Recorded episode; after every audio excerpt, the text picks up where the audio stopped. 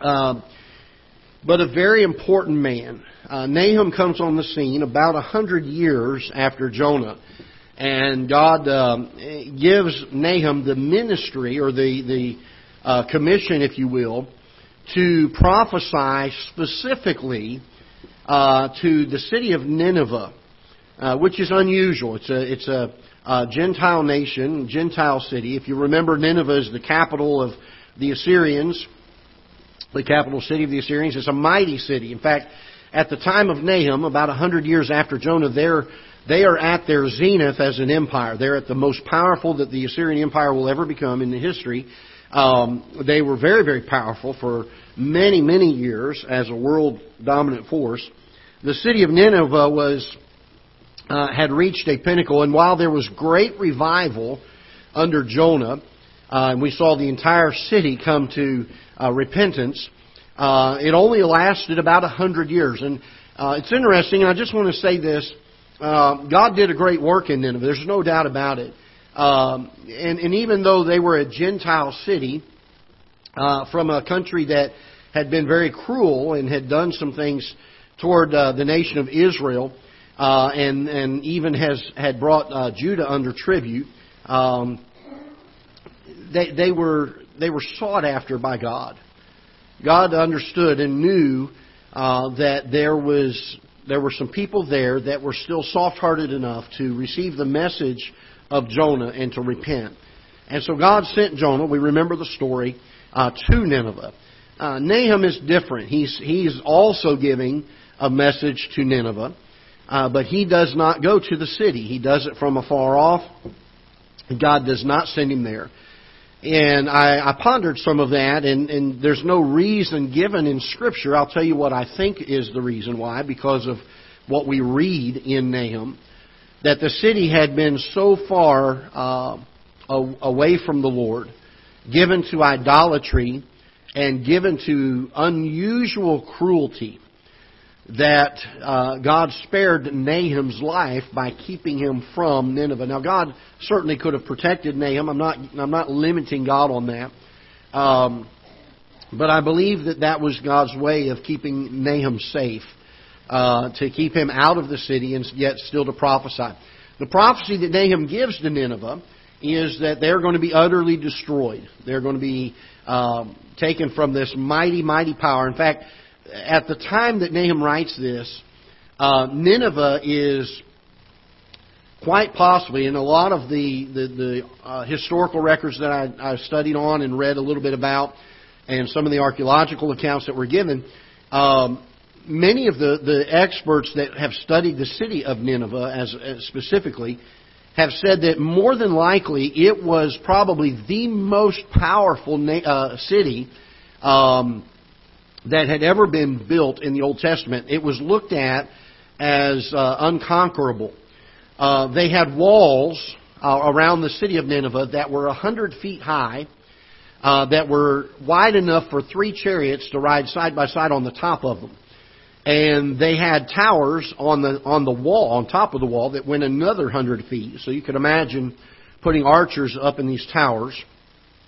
They had a moat all the way around the city that was 150 feet wide and 60 feet deep. And so you couldn't get these catapults and these war machines up next to the wall.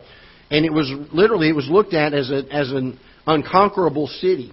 Uh, many of the historians of the day believed that Nineveh could have withstood a siege for over 20 years without giving in. Which was interesting because when Assyrian, when Assyria did fall, they fell to uh, Nebuchadnezzar from Babylon, uh, the same one that conquered Israel and took Daniel and Shadrach, Meshach, and Abednego off into captivity. And his favorite mode or his favorite tactic of conquering powerful cities was to set siege to them. And he would just surround the city and starve them out, basically. And sometimes it'd take a year or two. But Nineveh was known as a city that could have withstood over 20 years of a siege. And yet God says, I'm going to destroy you. Nineveh did not take the message from Nahum very well. They are, at this point, idolatrous. They've turned completely away from God. And uh, I do want to say this, that while God gave great revival in the time of Jonah, we're looking at a period of 100 years, which is basically two generations of people. You have children and grandchildren now of those that had experienced the revival uh, of Jonah's time. And what a heartbreaking thing it is to see that though those people had great revival and turned to God, it was not passed down from generation to generation to the children. And the importance that there is of guiding and directing our children spiritually and uh, leading them in the things of the Lord. Uh, and so we see this, this neglect here, perhaps, without it being stated specifically. We find that certainly it was neglected. Uh, they, um, uh, within, within 50 years of Nahum's prophecies, uh, in fact, just, just a little under 50 years, everything that Nahum prophesied that God had told him to share to Nineveh came to pass. They were destroyed as a city, uh, which was unthinkable. I mean, even the even the enemies of Nineveh uh, would not consider the fact that it was a conquerable city. And um, I want us to look at a couple things about how that took place. So let's look in chapter number one. We're going to read down several verses here, if you will. Nahum chapter 1. The burden of Nineveh, the book of the vision of Nahum the Elkoshite. God is jealous, and the Lord revengeth. The Lord revengeth and is furious. the Lord will take his vengeance on his adversaries, and he reserveth wrath for his enemies. The Lord is slow to anger and great in power, and will not at all acquit the wicked. The Lord hath his way in the whirlwind and in the storm, and the clouds, uh, uh, and the clouds are the dust of his feet. He rebuketh the sea and maketh it dry, and drieth up all the rivers. Bashan languisheth, and Carmel, and the flower of Lebanon languisheth. The mountains quake at him, and the hills melt, and the earth is burned at his presence. Yea, the world and all that dwell therein. Who can stand before his indignation? And who can abide in the fierceness of his anger? His fury is poured out like fire, and the rocks are thrown down uh, by him. The Lord is good, a stronghold in the day of trouble, and he knoweth them that trust him. Now I want to stop for just a moment, and there are several things that I think are very uh, important for us to understand. Out of the three chapters, each chapter is kind of divided into a section. The first one, uh, the first section uh, that is being dealt with here is uh, God giving His decree of judgment and stating to Nineveh, uh, "You're going to be judged." And this time, uh, there's not a chance for repentance. He had already given them that a hundred years before, had spared them His judgment, and uh, because they had returned back to their evil and their wicked ways, their ungodly ways, and even more so and more exceeding than they were before. God said, I'm going to judge you. And in chapter 1, he, he decrees this. He tells Nineveh what to do. In these verses that we just read, verses 1 to 7, we find that Nahum outlines the character of God and he talks about some of God's attributes. Very important as we come to Scripture that when we read Scripture as a Christian, we don't just read the Word of God, but that we look into Scripture and try to see the God of the Word. And to make sure that as we read Scripture, we are learning things about God Himself. By the way, if we can read uh, passages like this and understand the truth of it, it causes us to be even more in awe of the Lord Jesus Christ and the plan of salvation. Because we see that God cannot and will not tolerate sin. Uh, there are several things that the Bible speaks of here in these seven verses regarding the character of God. And uh, God is a just God, and because of His justice, He does seek just vengeance and and and uh, pers- uh, and uh, uh, penalty or punishment for the wickedness that these, the city has gotten involved in. Just because God is a loving God does not mean He's not a just God. There is still a penalty for sin. There is still judgment of God for sin. And by the way, uh, just because we're forgiven of our sin doesn't mean that we can go out here and God's okay with us continuing to sin. I'm thankful that He's forgiven us. I'm thankful that He's loved us enough and that His grace was greater than our sin. But that does not give us reason to go out here just because of that and say, God is okay with my sin, so I'm just going to keep doing what I've been doing. Over and over in Scripture, the Bible speaks of the fact that you have to be quickened who are dead in trespasses and sins. The idea that we are new creatures in Christ, that, that when we got saved, the day we trusted Christ as our Savior, that there was a regeneration that took place inside of us, a transforming work inside of us.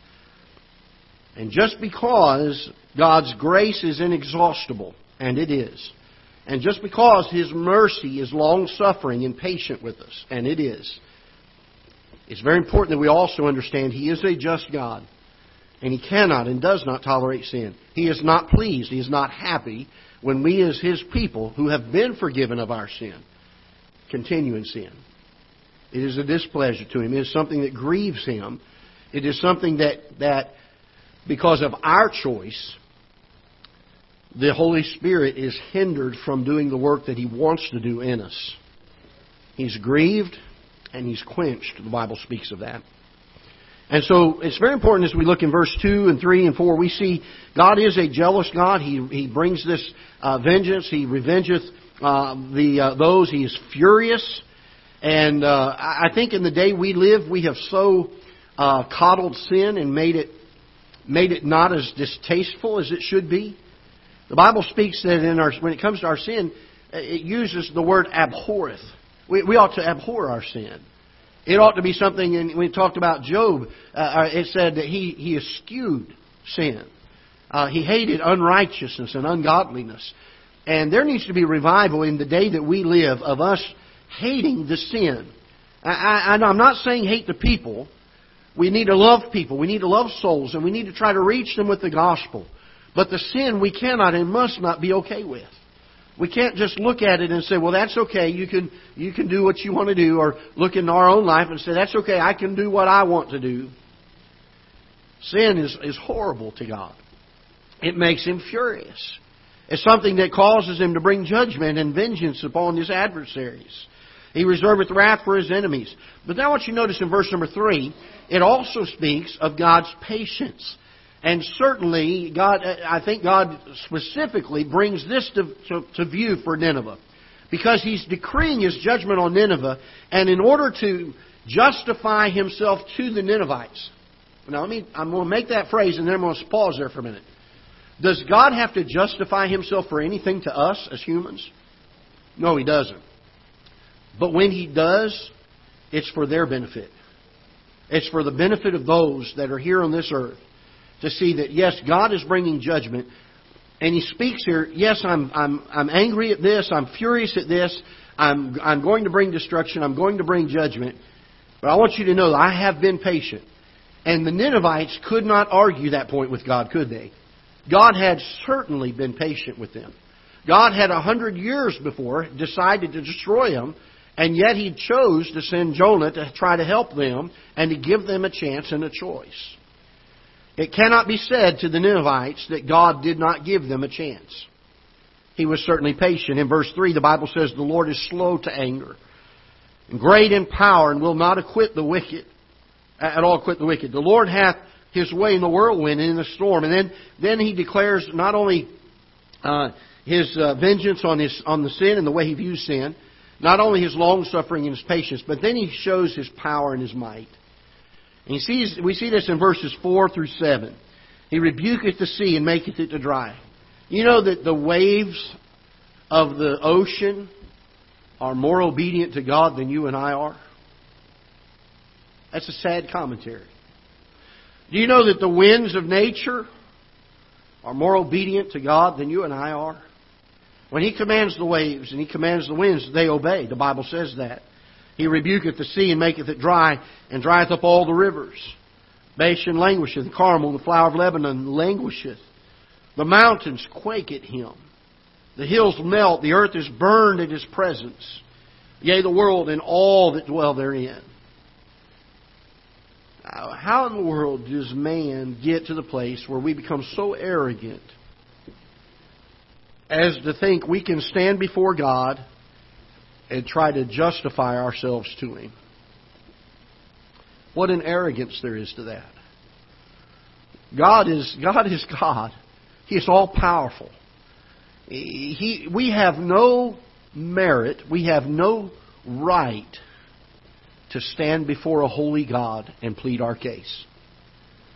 The very fact that He allows us to come into His presence and to pray to Him and to have a relationship with Him is only because of His mercy and His grace being extended to us.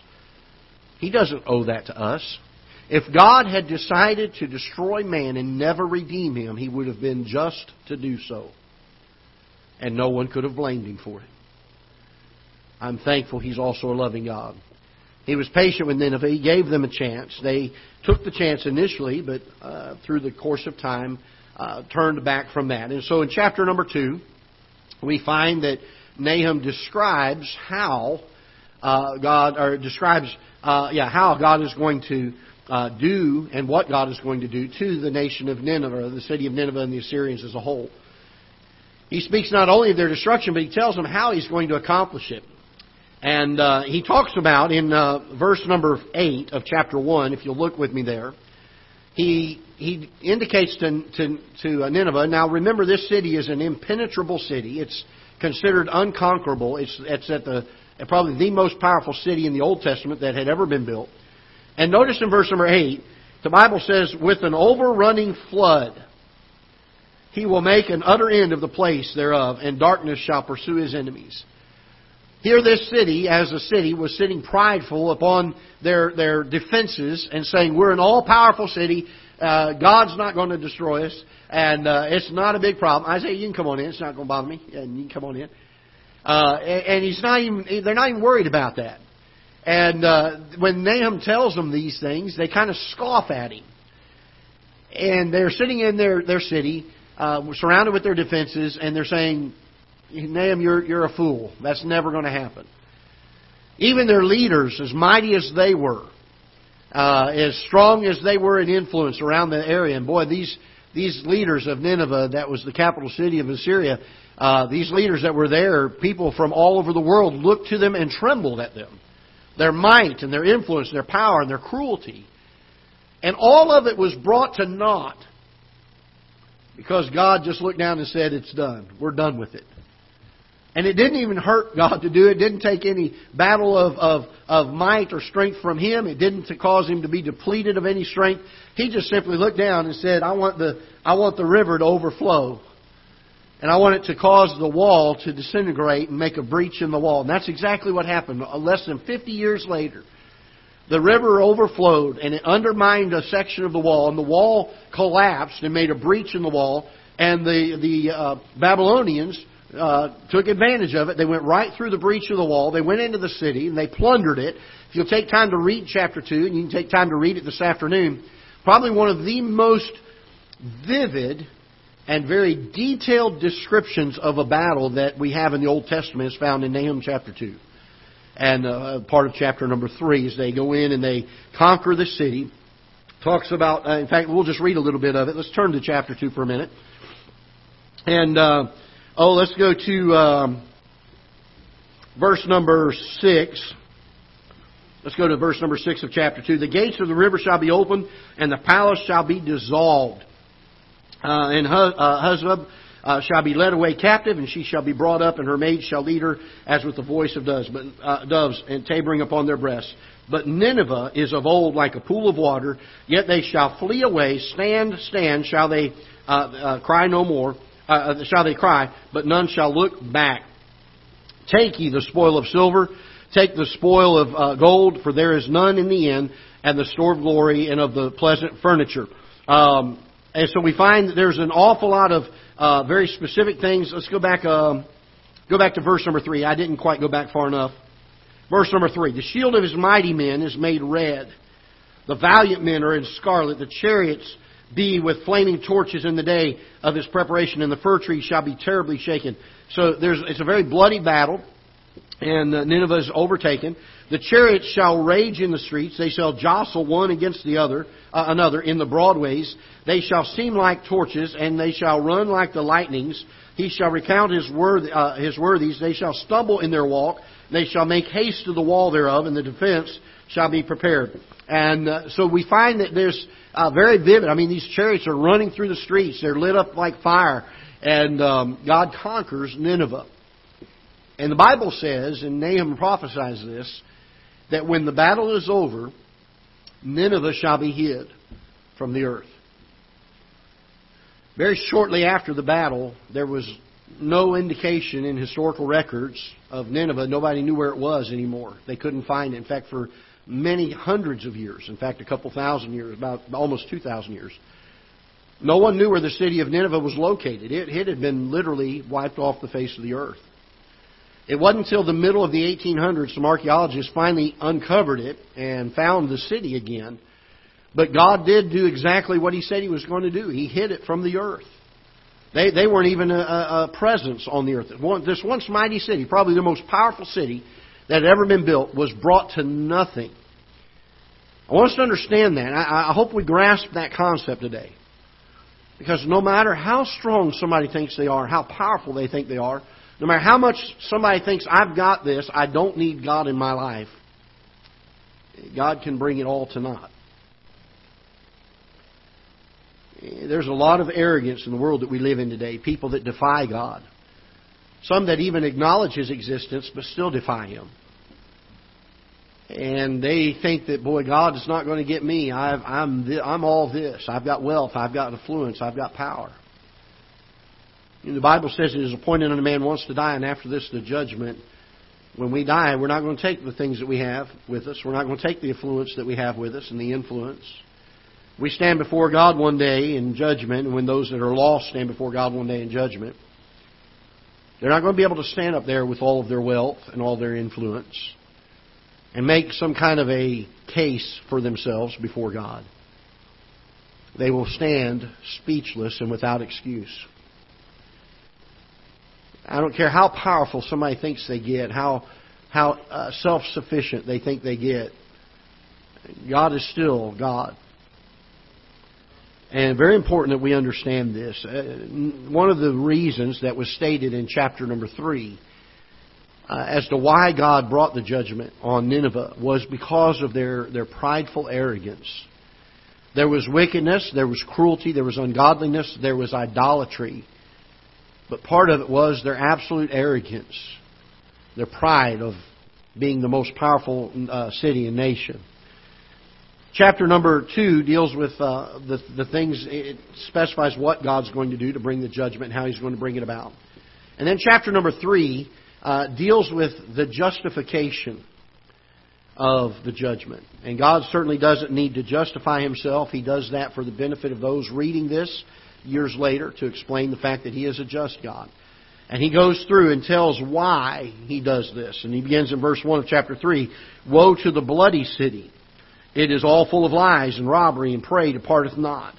The noise of a whip, and the noise of the rattling of the wheels, and the prancing horses, and of jumping chariots. The horseman lifteth up both his bright sword and the glittering spear. There is a multitude of slain, and a great number of carcasses. There is none end of their corpses. They stumble upon their corpses because of the multitude of the whoredoms of the well favored harlot, the mistress of witchcrafts that selleth nations through her whoredoms, the family through her witchcrafts. Behold, I am against thee, saith the Lord of hosts, and I will discover thy skirts upon thy face, and I will show the nations thy nakedness, and the kingdoms thy shame. God doesn't mince words with him, does he? He pretty well tells them, this is why I'm doing this. This is why there's not an opportunity this time to repent. I've been a patient God. I've given you the opportunity. But now my vengeance is full of your wickedness. Nahum is the author. Uh, the only indication we have of that is from verse number one.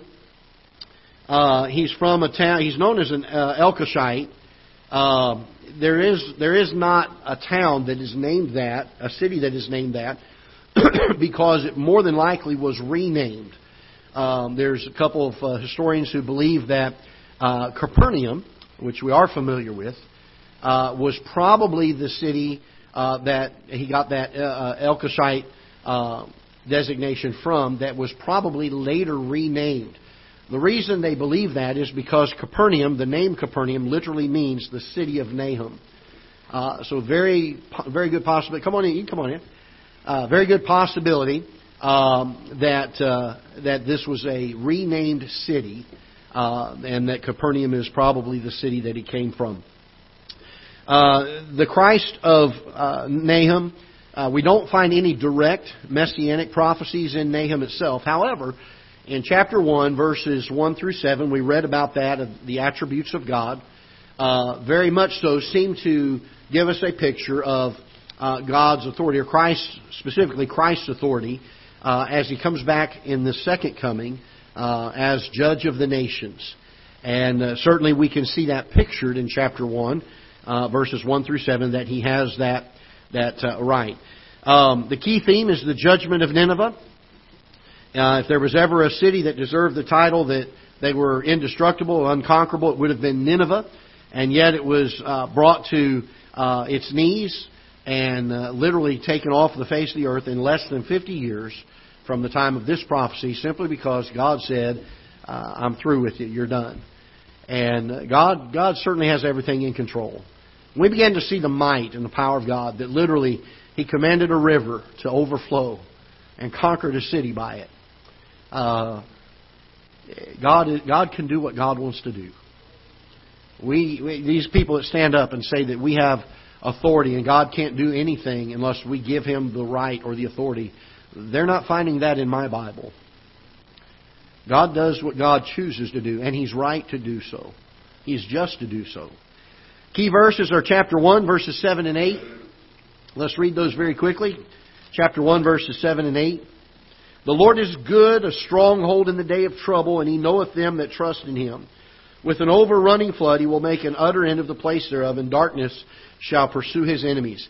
We find the destruction of um, Nineveh in here. We also, uh, in chapter 3, will find the restoration, or chapter 3, uh, we'll find the restoration uh, of Judah, uh, which is interesting because um, Assyria, and Nineveh in particular, conquered the northern kingdom, Israel, the ten tribes.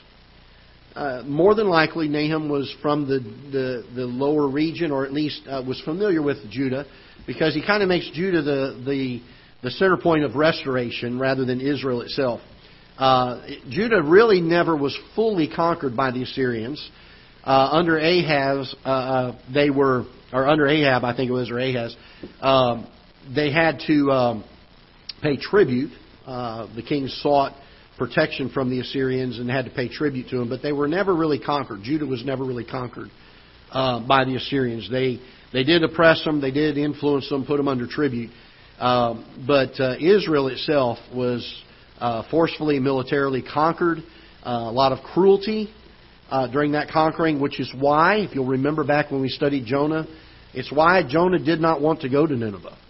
It wasn't that he was scared to do God's will, it's just he didn't like the Ninevites. He hated them. They, they had done so many atrocities to his people. Uh, there was a hatred there. In fact, so much so that when he did do uh, what God's bidding was, and Nineveh repented, he went and threw a fit about it. He didn't want to see Nineveh spared. Uh, they were cruel. They were mean. They deserved the punishment of God, and Jonah pouted about it. And uh, so understand this that um, uh, even though there is a mention of Judah being restored here, uh, the the Assyrians primarily were responsible for conquering the northern kingdom, even though they did put uh, oppression on uh, Judah. And then the other key verse is chapter 3, verses 5 and 7, 5 through 7. Let's read those. Nehemiah chapter, or, or Nahum, excuse me, chapter 3, verses, I don't know why I said Nehemiah there. Chapter 3, verses 5 to 7. Behold, I am against thee, saith the Lord of hosts. I will discover thy skirts upon thy face, and I will show the nations thy nakedness, and the kingdoms thy shame, and I will cast abominable filth upon thee, and make thee vile, and will set thee as a gazing stock. And it shall come to pass that all they that look upon thee shall flee from thee, and say, Nineveh is laid waste, who shall bemoan her? Whence shall I seek comforters for thee? So again, God's uh, judgment upon Nineveh for their wickedness. Key chapter is chapter number one, where it really pictures the attributes of God and lays a foundation for His judgment uh, to be given on it. So, three uh, basic divisions of the chapter. We have in chapter one God saying He's going to bring judgment. In chapter two, He's telling how and uh, the the uh, some of the reasonings behind that, and then in chapter three specifically, he gives uh, his justification or reasoning uh, very strongly as to why he's bringing judgment on Nineveh. Uh, Nahum's book is is specifically written to Nineveh, although there is some indication that Israel and Judah uh, needed to sit up and take heed to how God was dealing with Nineveh uh, to avoid judgment themselves. And so, even though it was primarily given to Nineveh, uh, it wasn't that Israel or Judah could not benefit from it. By the way, uh, even though God gives a lot of Scripture to Israel specifically in, in the Old Testament, does not mean that we can't glean tr- some truth from it to help us. We can certainly learn God's heart and God's mind, His way of acting on things, um, His His view of sin, uh, His judgment, His long suffering. We can find all of these things that certainly are pertaining to us. We see more of His character, more of how He acts. And so don't think that the Old Testament is not valuable to us. It is extremely valuable. There are things we can learn from it, uh, principles of Scripture, I think, that are very important for us to live by in the day we live. All right, let's go ahead and stand. We'll be dismissed in prayer and then uh, be ready for our next service here in about four or five minutes, oh, about seven minutes. Lord, we do thank you for the day that you've given and the opportunity to come to your word and to be able to study it. And Father, I pray that you'd help us to learn things from these studies in the Old Testament. Even though Nineveh was a Gentile city, even though uh, they were not part of your chosen people, a lot of things that we can learn from them. Their repentance, their willingness